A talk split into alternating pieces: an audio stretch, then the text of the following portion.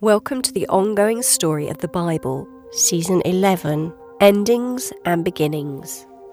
The time is now around 61 AD. In Rome, Saul writes to believers addressing problems that they are having either as individuals or a group.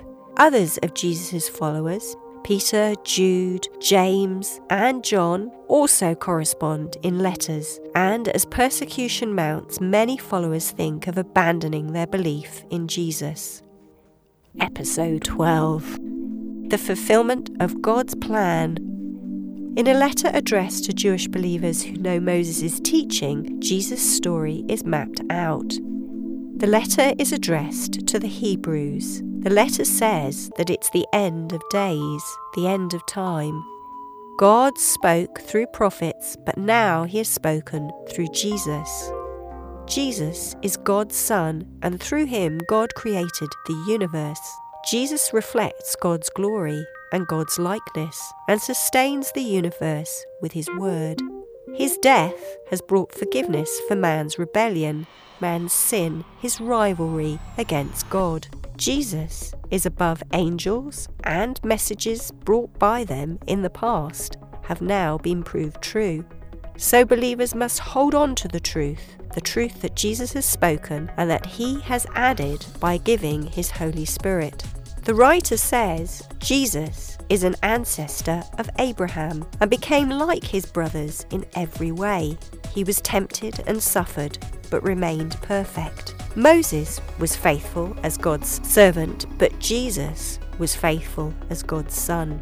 Jesus has now become our high priest, a high priest for everyone, knowing all our weaknesses and being able to bring them to his Father. God made an unbreakable promise, a covenant to Abraham to bless him and give him descendants, and that through him all the people on earth would be blessed. This was before Abraham had any children, yet his act, his faith, is credited to his descendant via Jacob, Levi. And in the desert, following Moses' teaching, Levi became the tribe of priests for Israel. But Jesus, God's Son, completed the law, the teaching, the instruction of Moses by dying as an innocent sacrifice for everyone. God's law is fulfilled by God sacrificing his Son, Jesus, also Abraham's descendant from the tribe of Judah. Now the high priesthood has transferred from the tribe of Levi to another tribe and an eternal priest. This high priest is Jesus, who is completely holy and perfect. Under the teaching of Moses, people tried to make themselves holy through outward rules. God gave instructions to create a man made tent, man made objects, and man made ceremonies. Each of these physical objects represented and permitted the people's journey toward a relationship with God. The blood of animals was used to bring sacrifice and as a seal of God's covenant promises. But those things were copies of God's holy, heavenly originals. They were a metaphor, picture, a representation. So now, when Jesus died as a perfect man, 100% God, 100% man, his blood gained him access to God's heavenly holy presence. Now, instead of a priest going once a year before God to the most holy place, Jesus is always in God's holy place, in his presence, on behalf of all believers. The letter continues that everyone must die once and be judged by God. But now, because of Jesus' death, believers have freedom to enter God's most holy place and Jesus will appear for a second time, not to deal with man's rebellion, man's sin, but to save those who are waiting for him. Believers receive this by faith, as have those in the world's history who have gone before.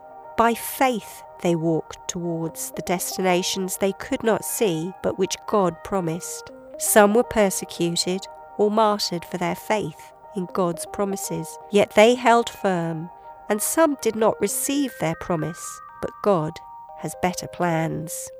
You can read this letter in the book of Hebrews, bringing together the Old Testament stories and writing with the fulfillment of God's plan for redemption, for saving humanity through his Son Jesus and his death on the cross. But the story's not over yet, there's more to come. The Bible story is played across time. God's character and people's characters are revealed as the story unfolds. Various chronologies have been calculated and attributed to its texts over the years. Many of the dates have been referenced with historical texts. Our current year, for example, if chosen by the Hebrew calendar, demonstrates the suggested year from creation. For the purpose of this series, various calendars have been used, in particular, the timeline created by 17th century Archbishop Ussher and others as a guideline, as a framework, a chronological backbone. When taken as history, the Bible story and its prophetic conclusion, which is yet to come in the book of Revelation, is played over a period of between six and seven thousand years. And the Bible says that to God a day is as a thousand years, and a thousand years are like a day.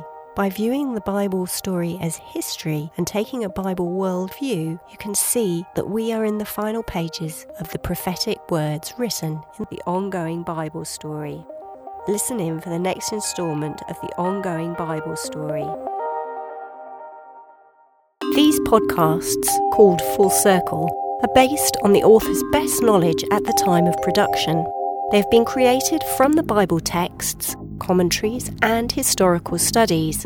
The Bible is God's living word, and its story and learning is unfolding and ongoing. Thanks to Bible translators, some of whom gave their lives to give us its words, you can delve into its pages and start your own journey of discovery today.